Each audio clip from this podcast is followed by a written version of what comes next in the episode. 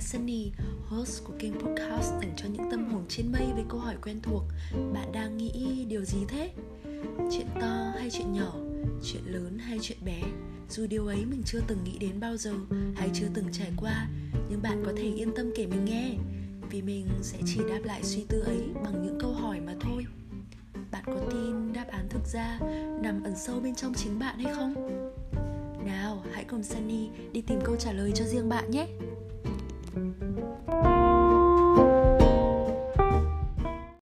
Xin chào, chào mừng bạn đã quay trở về với Hi Daydreamers Podcast.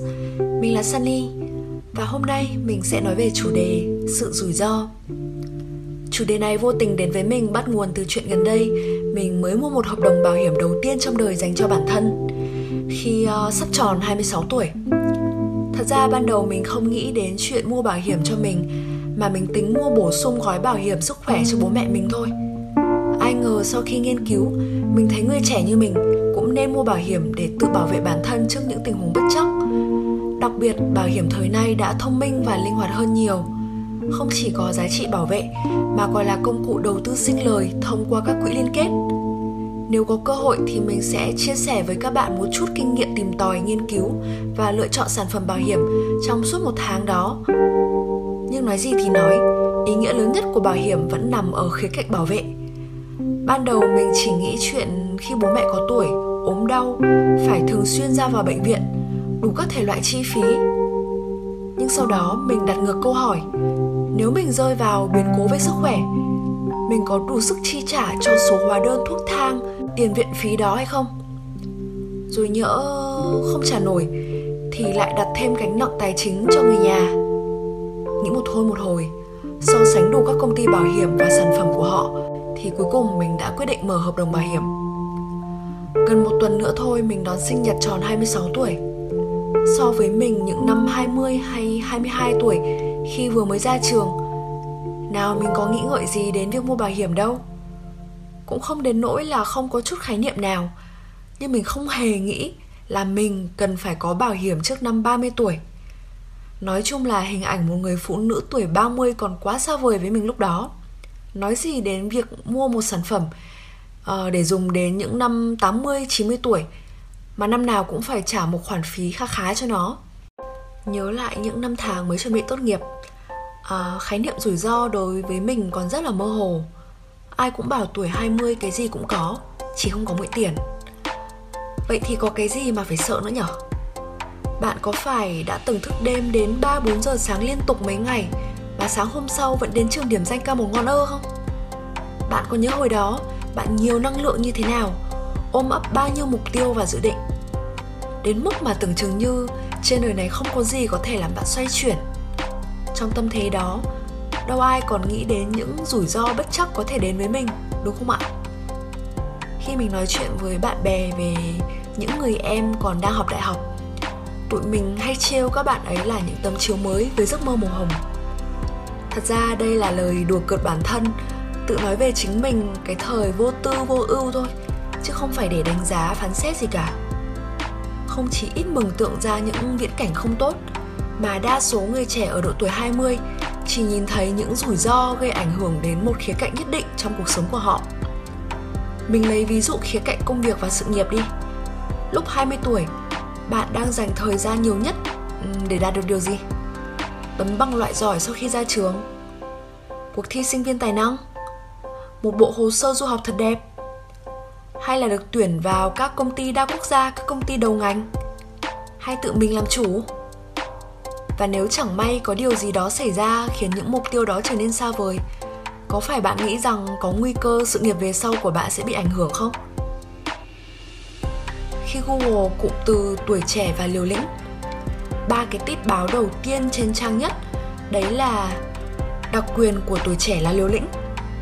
Tuổi trẻ này, sao không thử một lần liều lĩnh? Tuổi trẻ không phải trải nghiệm và đam mê, thì chờ đến khi nào?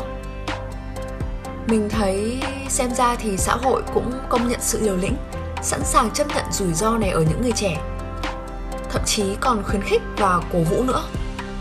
Những năm đầu ra trường mình cũng đã đưa ra những quyết định được cho là mạo hiểm và tương lai không rõ ràng dưới cái góc nhìn của bố mẹ mình. Năm đầu tiên sau khi tốt nghiệp, mình vào làm tại một công ty startup lúc đó mới dưới 10 người và cũng chỉ vừa mới thành lập. Một năm sau đó, mình vào Sài Gòn sống một mình. Năm 24 tuổi, mình lại nhảy sang một công ty mới khi đó còn chưa đăng ký kinh doanh ở Việt Nam và điều hay ho nhất là là mình là nhân viên đầu tiên của công ty đó. Gia đình mình lúc ấy vì họ không hiểu và không ủng hộ. Họ cũng can ngăn và phân tích rất nhiều những rủi ro. À, nào là startup thì chế độ phúc lợi không tốt bận rộn này suốt ngày mà không có lương OT rồi vào Sài Gòn không có người thân thích lỡ có ốm đau thì ai chăm? Lỡ không tìm được việc thì sống làm sao? Hà Nội có nhà có cửa đàng hoàng gia đình bạn bè 20 năm trời.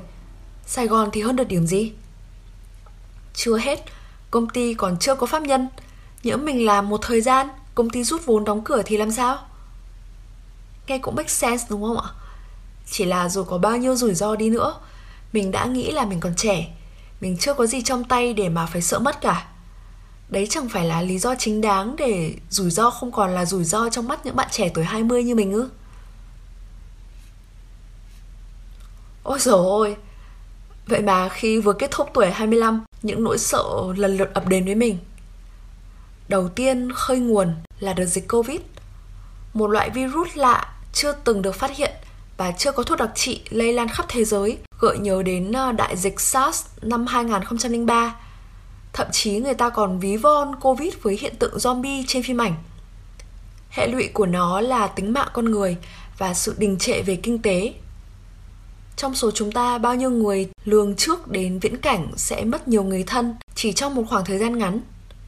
Hay có ai để dành được một khoản tiền bảo đảm cho 6 tháng thất nghiệp? Dù là người lạc quan nhất và tin tưởng vào khả năng phòng dịch của Việt Nam trong hai làn sóng Covid đầu tiên, thì hai tháng vừa rồi thực sự không thể không khiến chúng ta lo sợ bị đe dọa trong mọi mặt của cuộc sống. Từ sức khỏe này, an ninh xã hội này và chuyện cơm áo gạo tiền nữa. Chuyện thứ hai này kể cho bạn, mình dám chắc là không ai tuổi 20 mà nghĩ đến đâu. Hôm trước bạn mình có tâm sự chuyện đang nghĩ đến việc nếu 30 tuổi mà vẫn chưa cưới chồng thì có tính đi đông lạnh trứng hay không? Mình nhận ra sự khác biệt giữa độ tuổi 20 và 25. Tuổi 20 nghĩ về tương lai là những ước mơ sẽ trở thành hiện thực và chỉ xoay quanh số ít khía cạnh của cuộc sống thôi. Họ liên tục được hỏi và tự suy nghĩ về câu hỏi Năm, 10 năm nữa sẽ trở thành ai? Trở thành người như thế nào? Còn sau 25 tuổi, tương lai còn có cả rủi ro gặp phải những điều không mong muốn không thể kiểm soát được và những rủi ro đó không những ảnh hưởng đến công việc mà còn đến mọi thứ xung quanh ta bởi trong tương lai công việc có thể không còn là ưu tiên số 1 nữa. Tại sao lại có sự khác biệt trong cách nhìn nhận về rủi ro giữa hai độ tuổi như vậy nhỉ? Như mình có kể câu chuyện ờ, bản thân lúc 20 tuổi, mình đơn giản nghĩ rằng mình không có gì để đánh mất nên sẽ chẳng có rủi ro gì cả. Còn ở độ tuổi 25, chúng ta có thể đạt được mục tiêu 5 năm lần thứ nhất rồi. Thật ra 20 và 25 cũng chỉ là hai con số tượng trưng cho việc chưa trưởng thành và trưởng thành mà thôi. Một người bạn từng nói với mình rằng trưởng thành không phải là việc một người có thể tự lập, tự lo cho bản thân mà còn thể hiện qua việc người đó sống với những người xung quanh ra sao, cách đối nhân xử thế của họ như thế nào.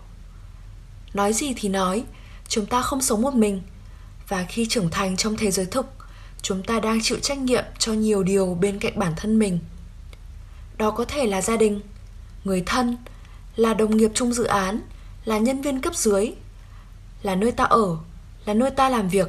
Mình đang hình dung ra hình ảnh một chiếc tàu căng buồm ra khơi chở nhiều người trong cuộc sống của mình và mình là thuyền trưởng. Mọi cú bẻ lái của mình đều sẽ tác động đến con tàu và mọi người trên chuyến tàu đó.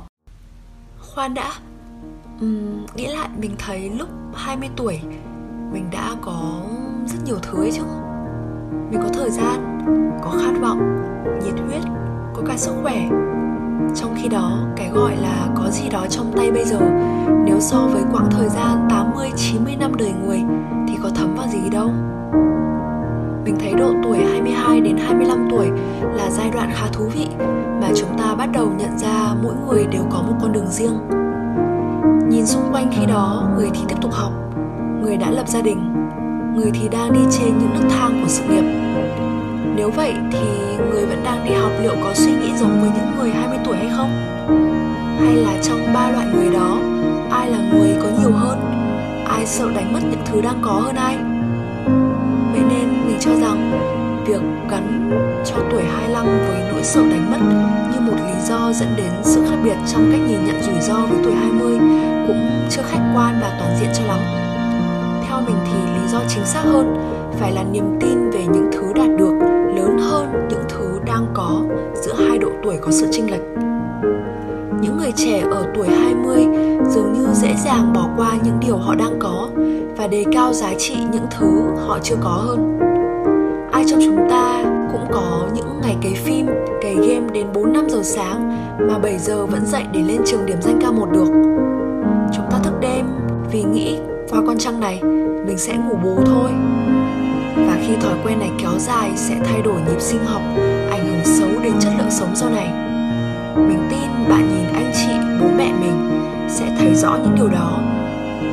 Ở tuổi 25, khi đã ra trường đời một vài năm, ta nhận ra khát vọng vẫn quan trọng nhưng ta cũng cần trân trọng và biết ơn những điều tốt đẹp khác đó là gia đình là tình bạn là những trải nghiệm sống rất cá nhân định hình nên chính mình vậy nên đánh đổi đồng nghĩa với rủi ro mất đi một phần của mình vậy nói vậy cũng không có nghĩa là những người 25 tuổi sẽ bớt dám chấp nhận khi có nguy cơ. Lựa chọn của họ sẽ đến từ tâm thế để nhận diện, đánh giá và đưa ra các phương án phòng ngừa rủi ro.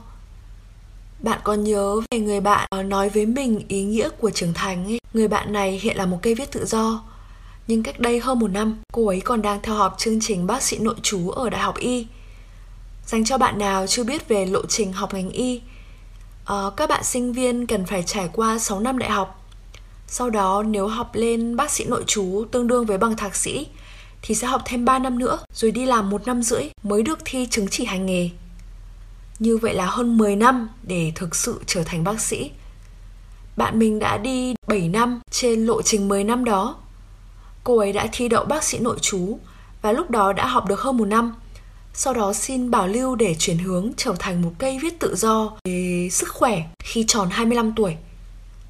Mình đoán phản ứng của bạn chắc là wow, wow một cái thật là to kèm với cái che miệng tiếc nuối cho hành trình 7 năm của cô bạn mình.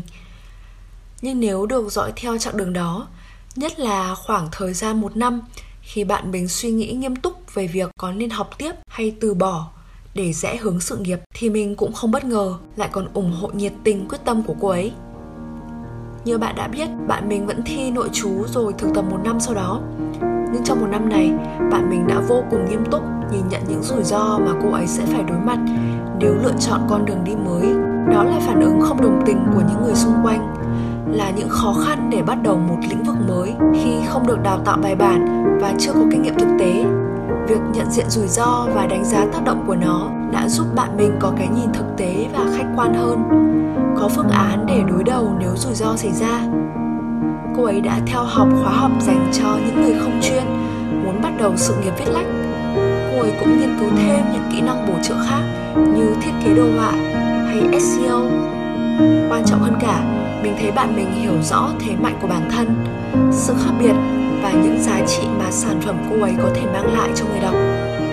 Mình đánh giá cao việc cô bạn vẫn học nội trú và dành một năm đó để tìm hiểu công việc mới, cũng như xác nhận điều mà bản thân mong muốn. Và cả quyết định bảo lưu chương trình học, thay vì chấm dứt hoàn toàn, cũng là một sự lựa chọn khôn ngoan bởi vì gia đình bạn mình cũng cần thời gian chấp nhận và họ cũng sẽ bớt lo lắng, sợ cô ấy không có đường lùi mình biết bạn mình sẽ không quay lại trường y đâu